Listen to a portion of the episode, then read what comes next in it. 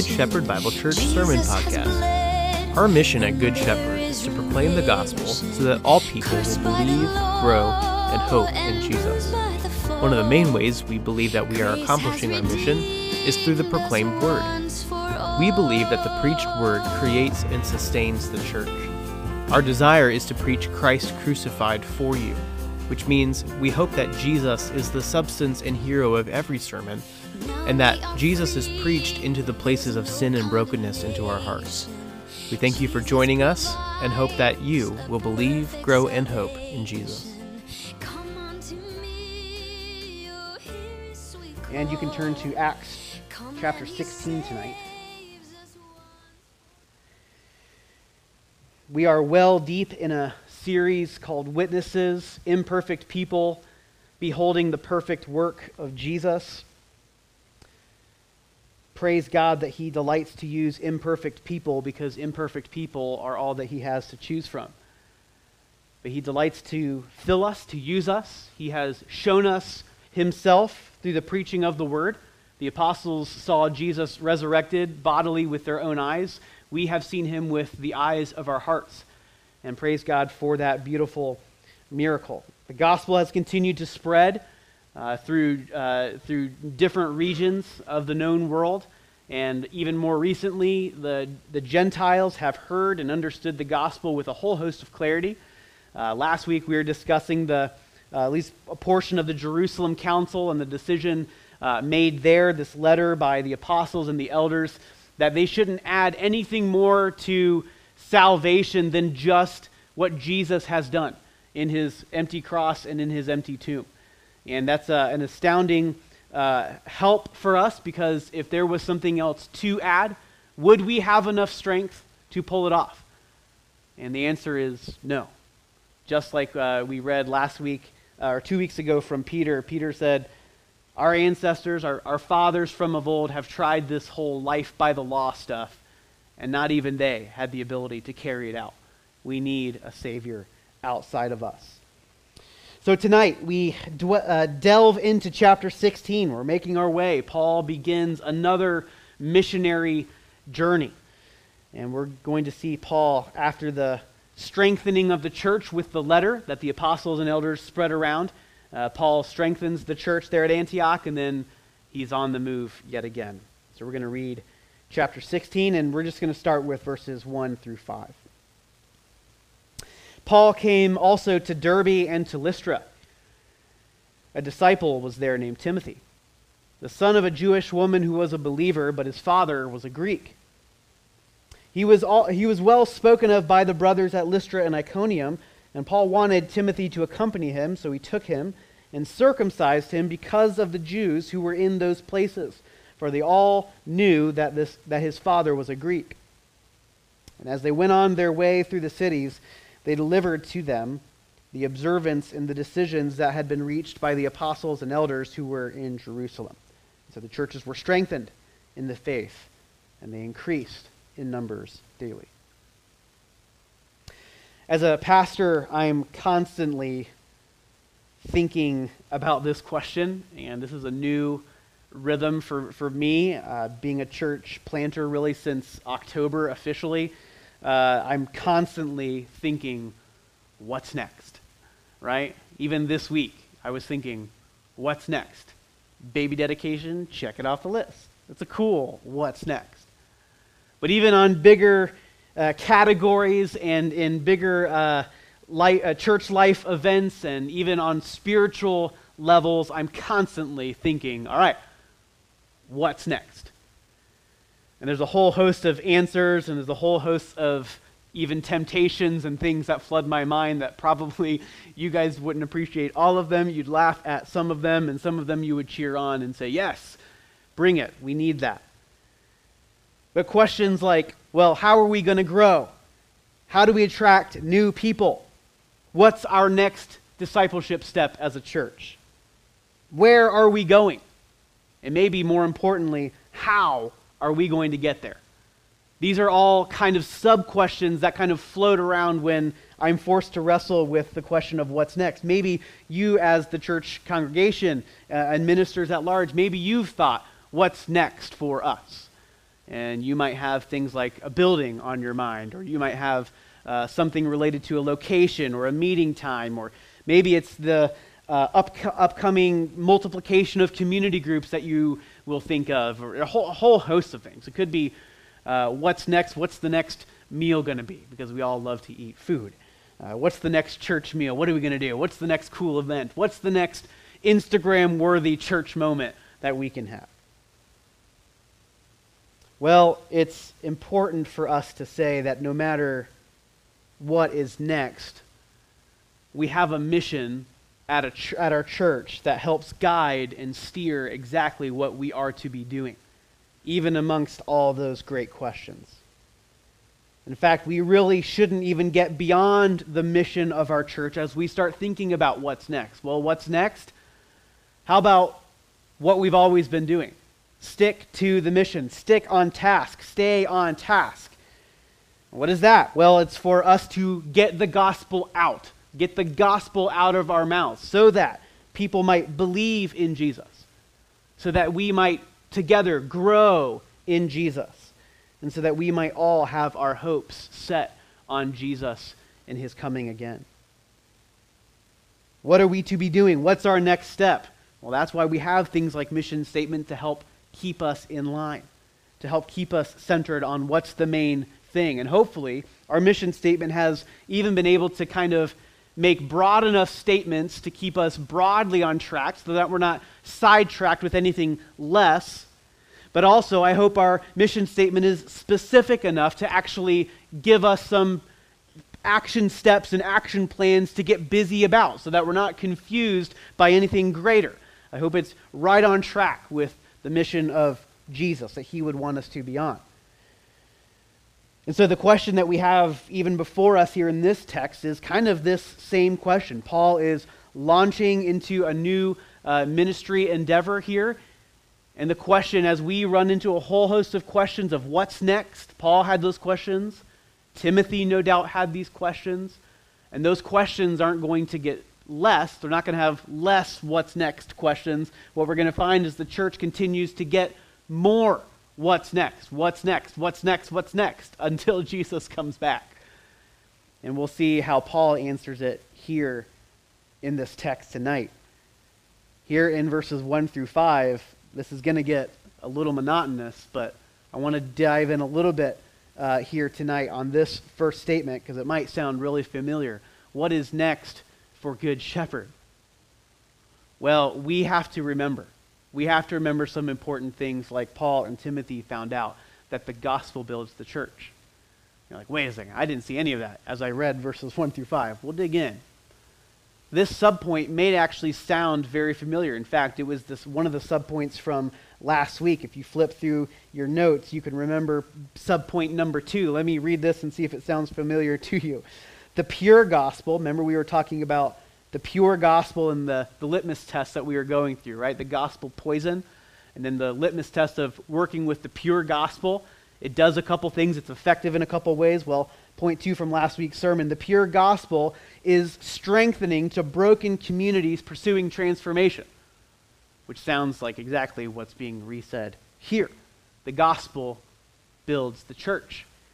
Or, like we talked about from Peter and Paul and Barnabas, and from James, who gave us the understanding that the gospel and the gospel only, the gospel and the gospel alone, builds the church. And here in this third straight sermon, I know you're probably getting weary of hearing this, but it is the gospel that builds the church. I want to give a little bit of nuance here. Because builds has this idea of strengthens. It doesn't just mean numerically, although, if you remember what I just read in, in verse 5, you do see the church increasing numerically, which is helpful. Which is helpful to know that the gospel has the power to literally grow a church numerically. That's really helpful especially for those of us if you're if you're on the, the finance team. You, you, you need the, you're gauging those numbers, you're, ga- you're gauging uh, giving units, and you're trying to put all the pieces together. You're trying to do the math, trying to make sure that this thing is not just growing, but that it's sustainably growing. It's really important.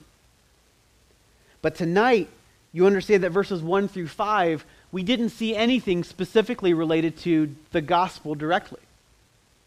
We really saw nothing in terms of Jesus' cross and blood. We really saw nothing in relation to the resurrection. All we saw was Paul hunting down this guy Timothy, which apparently he had a special relationship with, trying to circumcise him. That's basically what we get from verses 1 through 5, and somehow we're supposed to draw out that the gospel builds the church. How possibly could I mean this?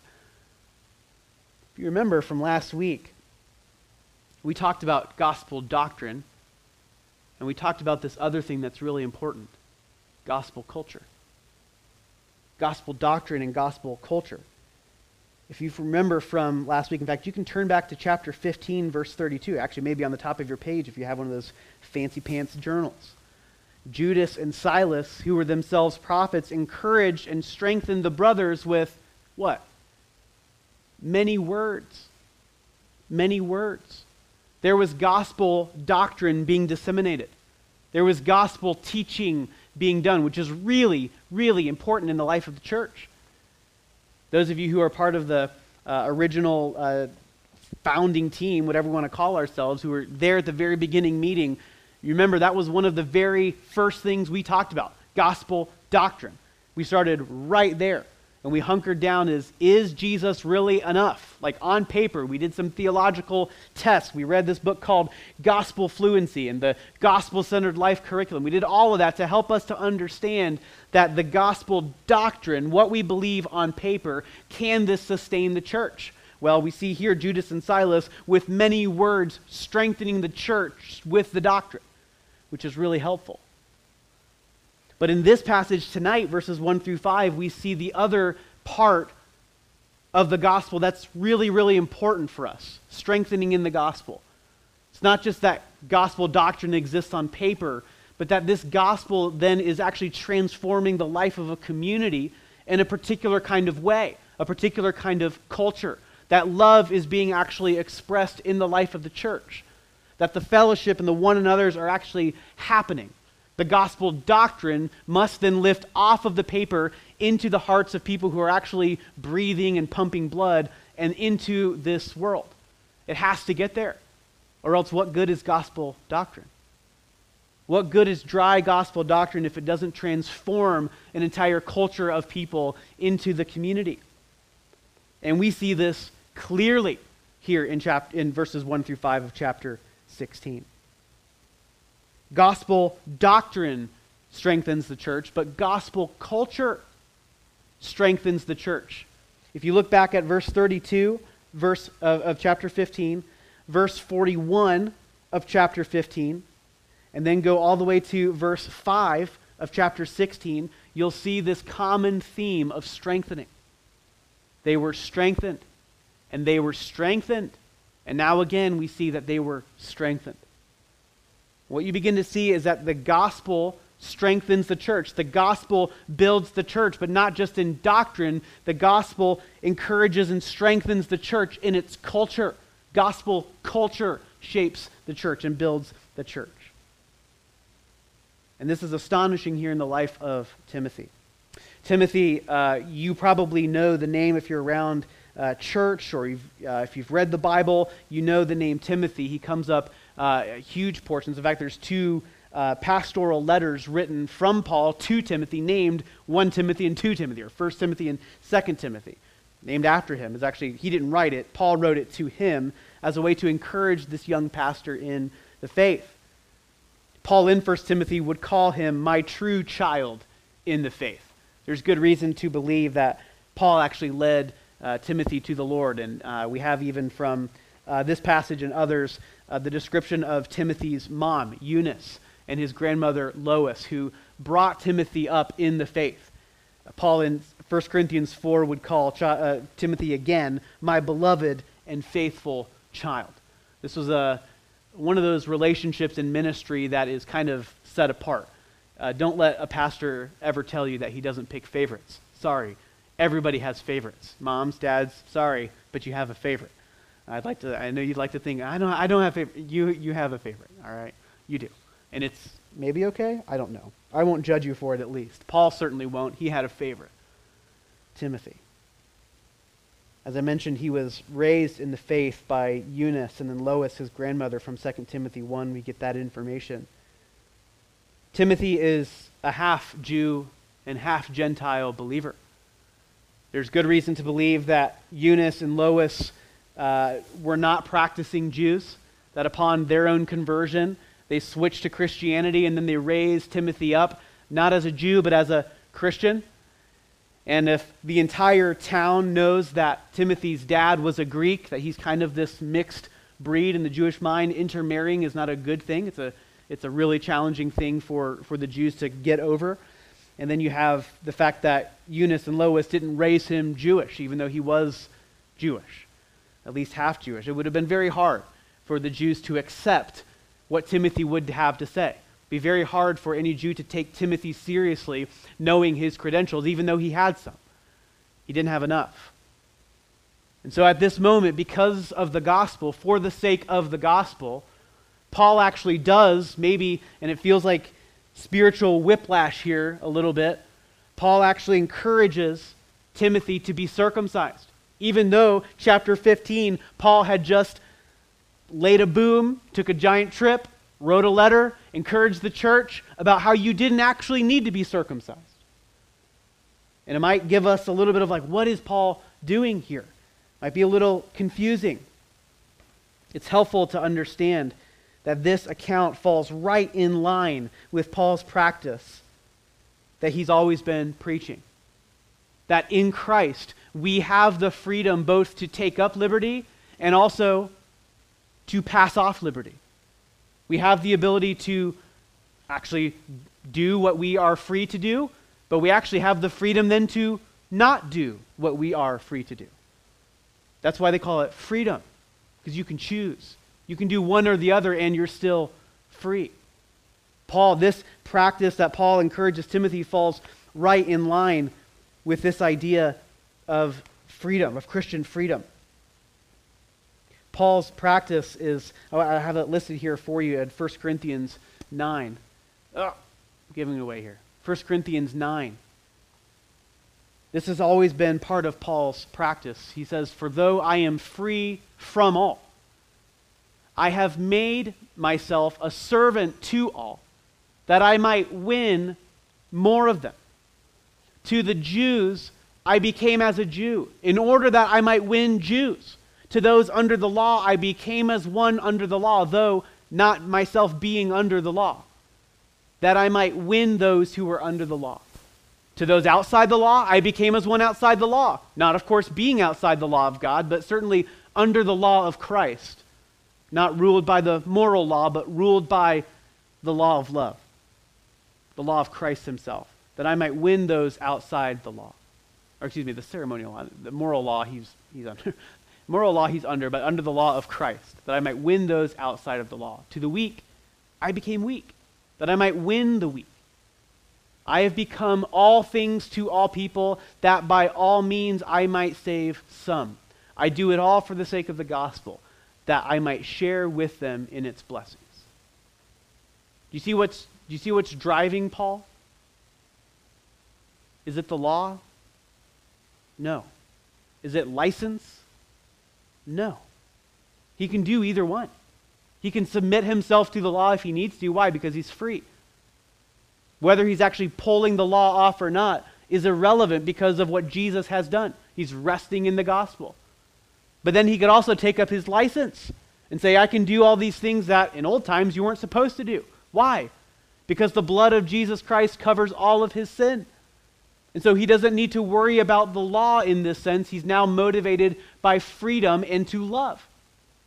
And so he said, I can actually take up my rights or I can lay them down. I can do whatever I need to to serve the gospel so that I might make the gospel known to all. And so there are times where we have to lay down our freedoms so that the gospel may be made clear in that relationship.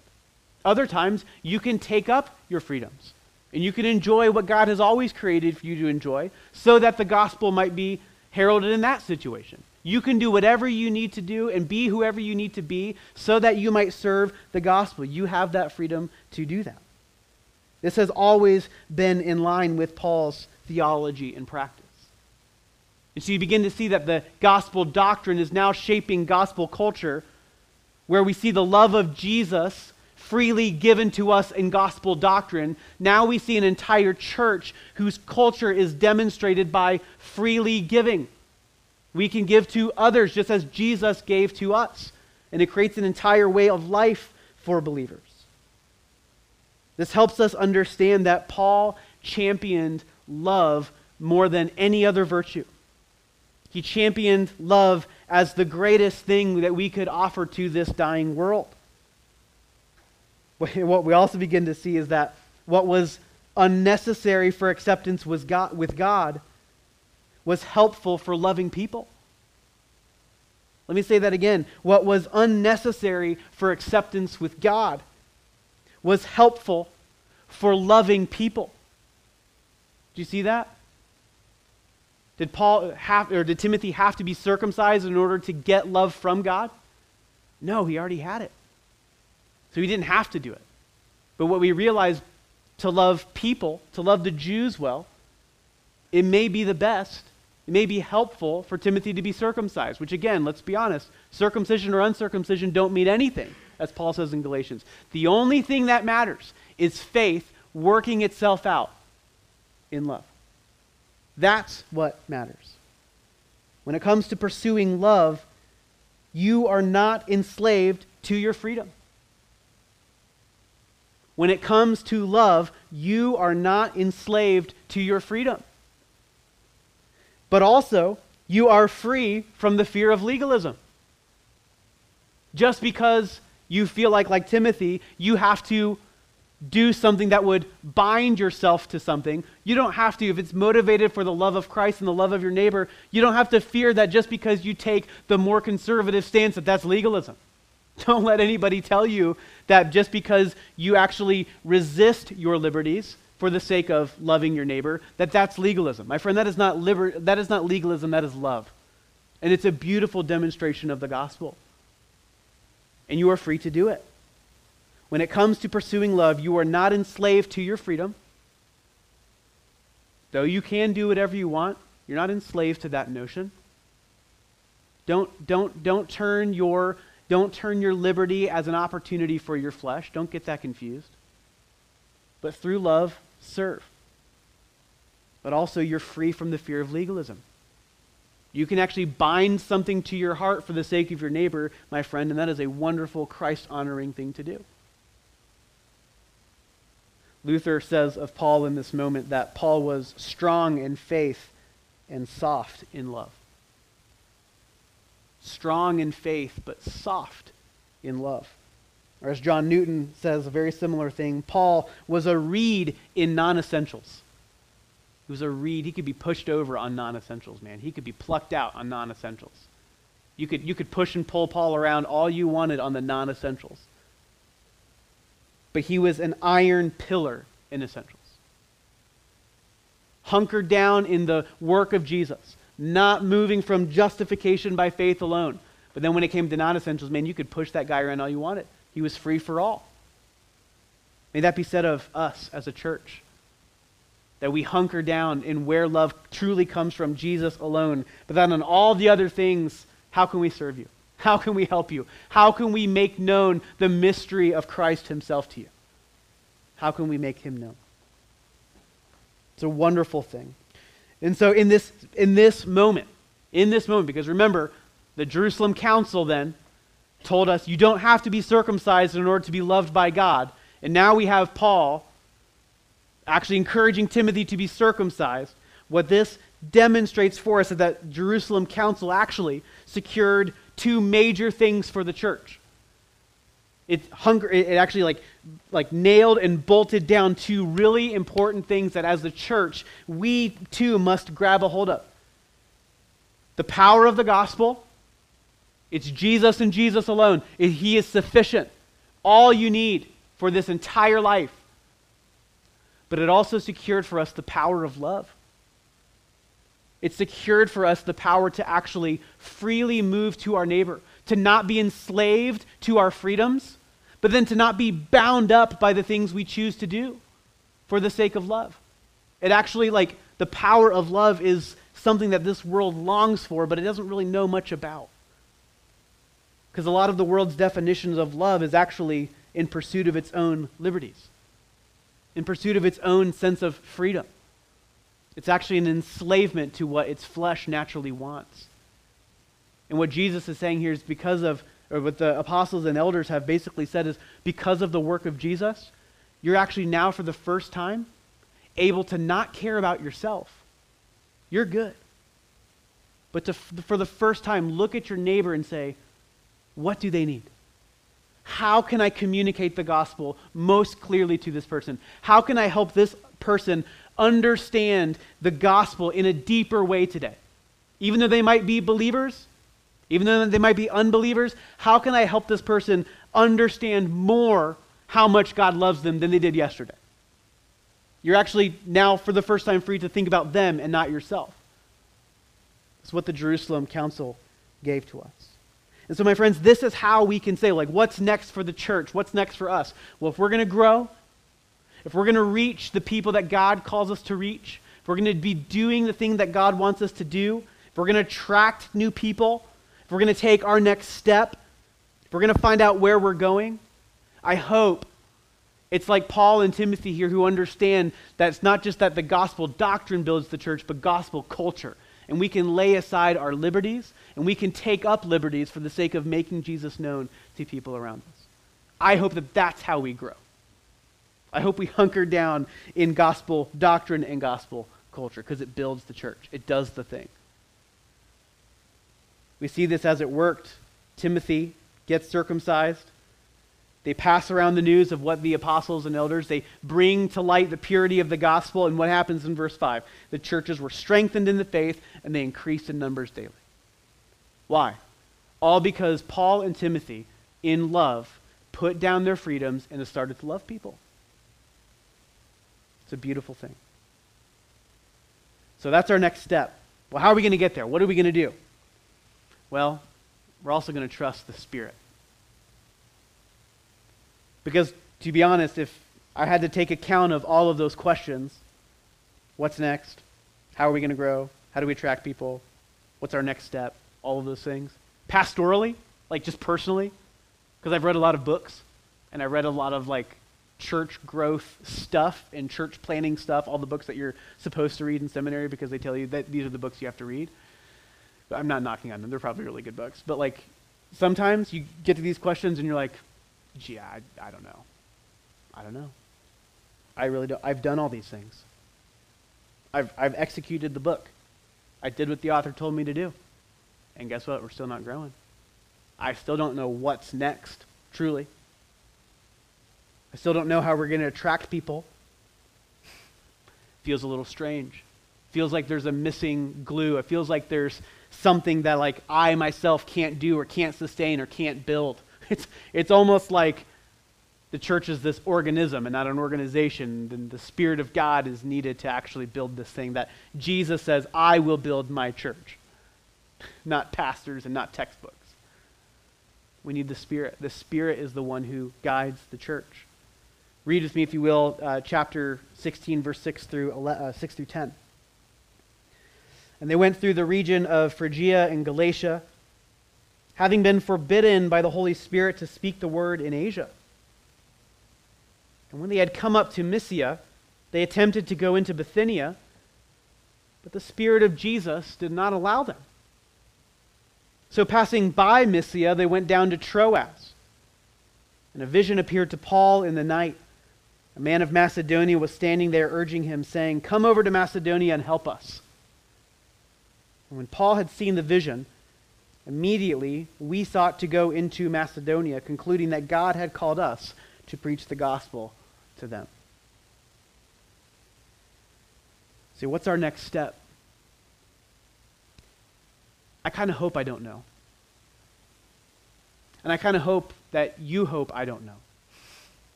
Why? Why would I say that? And I don't mean that we need just to just need to be careless and just throw caution to the wind and fly by the seat of our pants and I'll, we'll tell you when we get there. No, we need to have a plan. We need to do what God's called us to do today, but there's something unmistakable about the nature of church work. Is that the Spirit guides this thing. The Spirit does this thing. And, by the way, the Spirit is enough. What the Spirit is doing amongst us, who remember his whole job description, John 16, John 17, his entire job description is to bring to remembrance all that Jesus said and did. That's, the, that's Jesus' own definition or job description for the Holy Spirit. I'm going to send the Holy Spirit to you. We often think of like, he's the comforter. He, he is the comforter, but what is he going to comfort us in? He's going to help us to remember all that Jesus said and all that Jesus did. The Spirit doesn't shine the light on himself, the Spirit always shines the light on Jesus. It's helpful to remember what kind of ministry we're going to be receiving from the Spirit. But certainly within this life of ministry here, as Paul goes out to strengthen the churches that he just planted, you can see that there are objective realities of ministry by the Spirit, and there are also these subjective experiences that they have. And it's sometimes hard to put these things together. There are objective realities that we know, that we trust, that we believe in, that we put on paper, that we execute. But then as a church, there's also the subjective experience of simply walking day by day with the Spirit. It's amazing. You, you, you, guys, you guys have done this spiritually, and maybe you have not done this like specifically, but you know the kind of mental gymnastics you have done, like, like I have done, right? You wake up early. I'm going to have a good day today. I'm going to have a good day today. Wake up, get the coffee brewing. That's the first start, right? Jesus comes second. We got to have our coffee. Right? You wake up, you get your coffee, then you crack open your Bible, you spend time in prayer, you spend time in the Word. You get this revelation from God, like, God wants me to have a good day today. It's going to be great.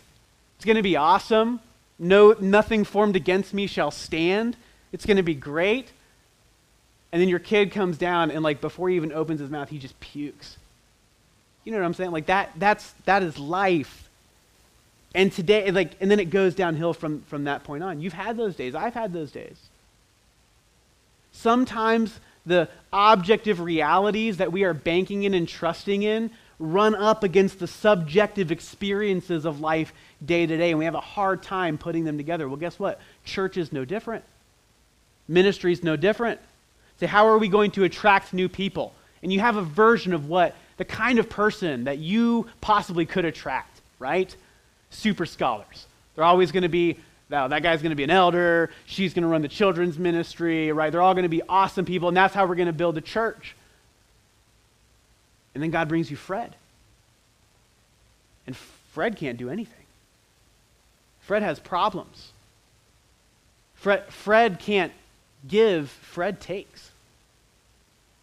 See what I'm saying? These are these objective realities of ministry. And then there are these subjective experiences that guess what guess who's in charge of running all this? Guess who's in charge of bringing Fred to your church? Guess who has great designs for Fred in your church? Guess who has great designs for building your church with Fred on board? The Spirit of God. And it would be foolish for you to take your objective realities and cram them through the sausage maker of ministry, life, and experience without listening to the Spirit of God who makes this whole thing go.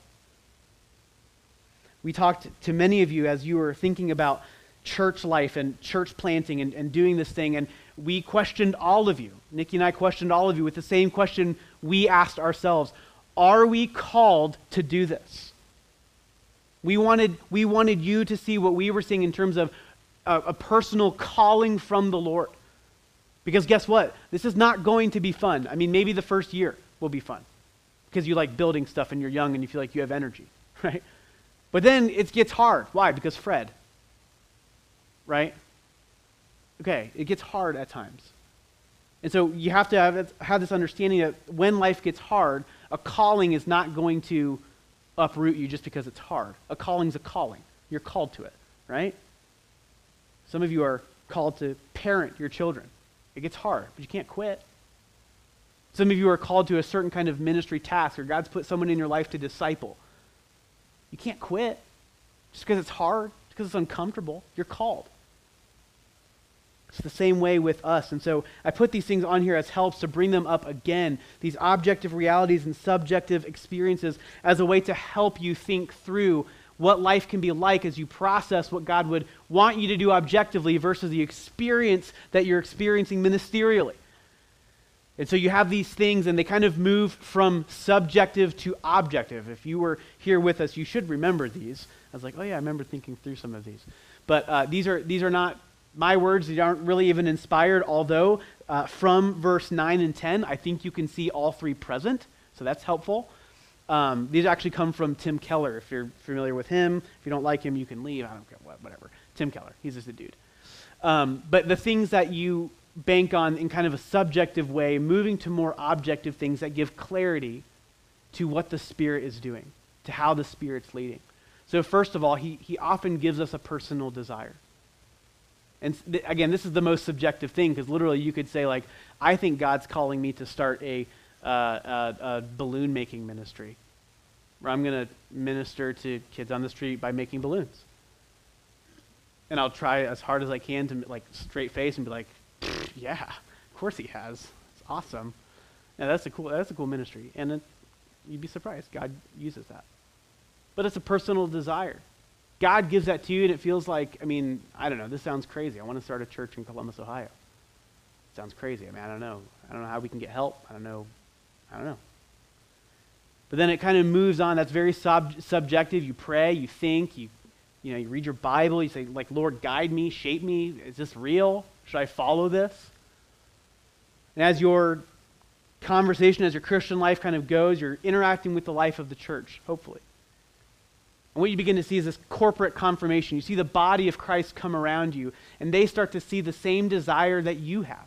They start to hear the desire of this ministry and or whatever you, God's calling you to do, and they're starting to like either nod their head and say, "Yeah, you know." And you might even hear crazy things like, "You know," I've, I've had this done before. Like, I was praying that God would lead you there. I mean, crazy stuff like that. Or, you know what? It's funny. I heard you were coming to Columbus, Ohio, and I was praying for Pataskala, and God put you right here in Blacklick. It's like, okay, there's, there's confirmation of the body of Christ. And it's really helpful to get, uh, as we talked about a couple sermons ago, uh, a group of elders on board, church leadership on board. The more ch- organic church people you can get involved in your life around what God's shaping you to do, the better and clearer it'll become. Because you know what? They might look at you and be like, dude, that's, that's crazy. Like, no.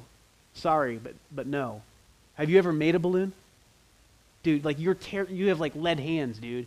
Like that's not that's not going to work. That's not going to work. People can tell you those things. And there's actually lists of qualifications for elders and pastors, and these can be helpful guides as we think through the stewards of ministry. And there's all sorts of things in the back of the epistles that help guide and shape how we should be living in the life of the church and how, as ministers of the gospel, uh, we should shape our lives in, uh, under the arrangement of the gospel. And those are really helpful things, and hopefully, people are pointing those things out to you in, in good and bad ways. But that moves the, the bar from subjective to a little bit more objective. If you get people in your house and they're saying, like, dude, like, we see that.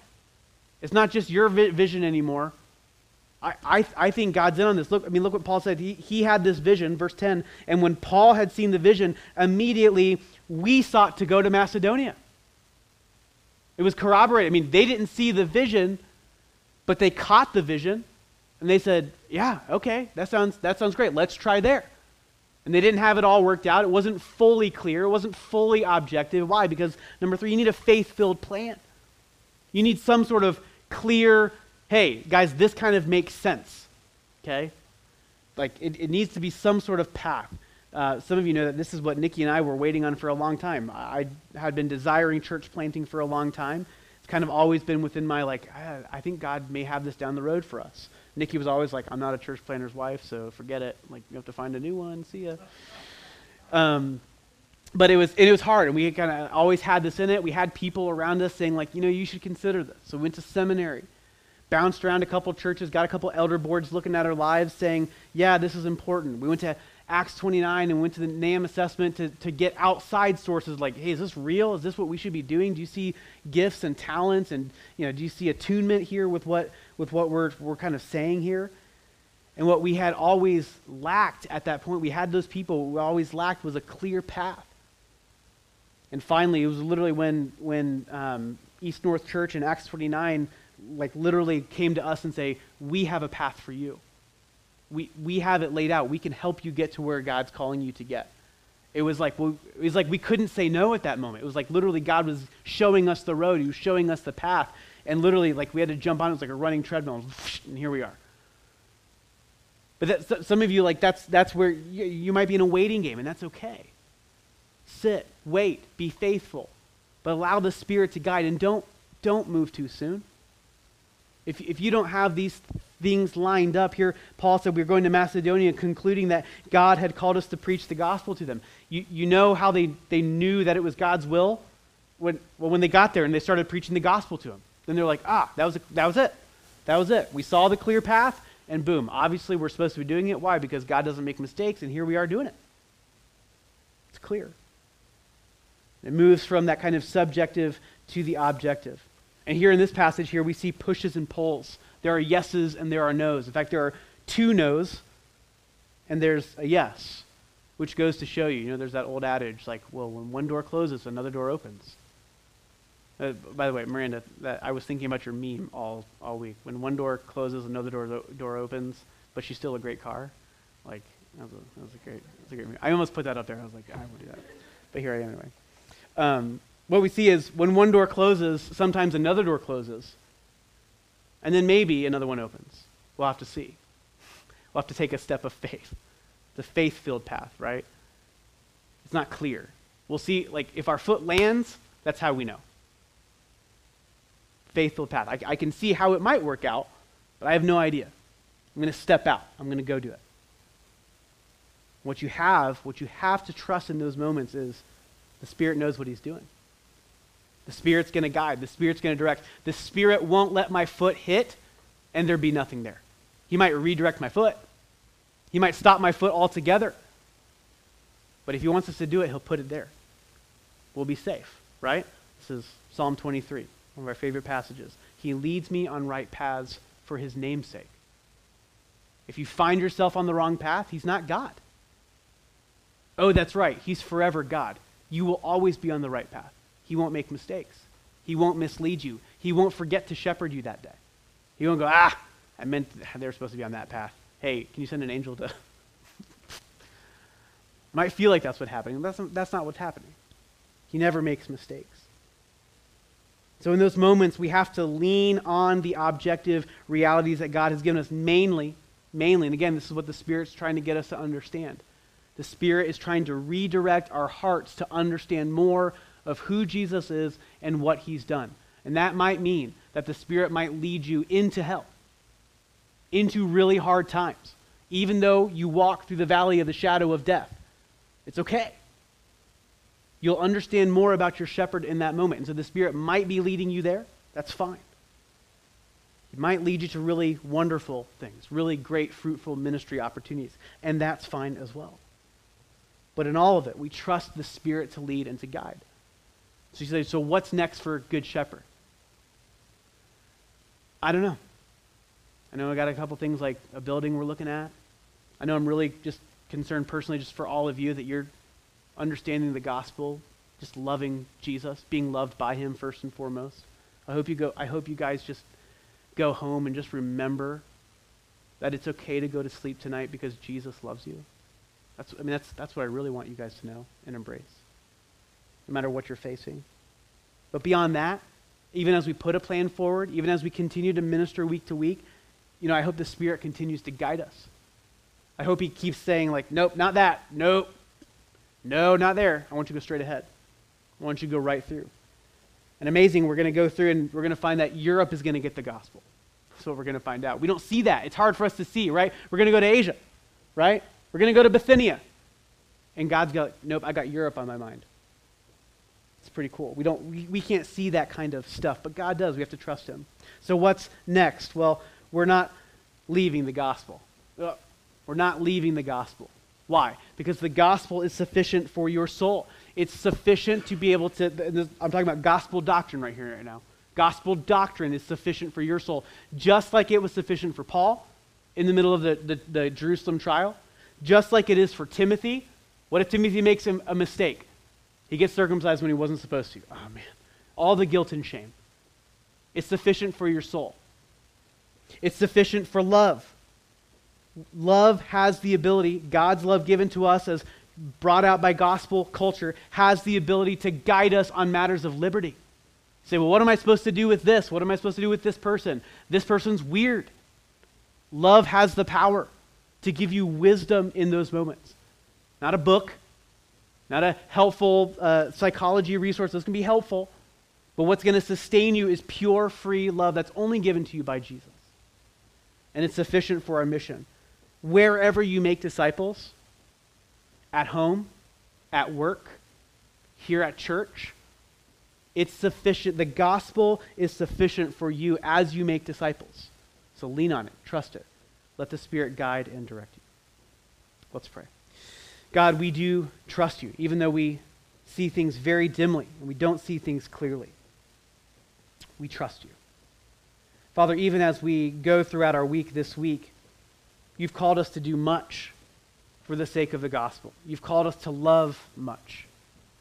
And I pray that we would see what Paul and Timothy were wrestling with their own freedoms, their own liberties and that we, like them, and much like Jesus, who, though he was in the form of God, did not count it uh, equality with God as a thing to be held onto, but made himself nothing. So, Father, might we be made nothing for the sake of our neighbors. Might we pursue the love that you have so freely poured into our hearts as we go from here. Father, we ask that you would not just put us to sleep with thoughts of gospel doctrine, but Father, I pray that even as a church, we would be so encouraged and strengthened by the gospel culture that you have brought in here. May the love of Jesus constrain us forward as we move whatever the Spirit might have in us.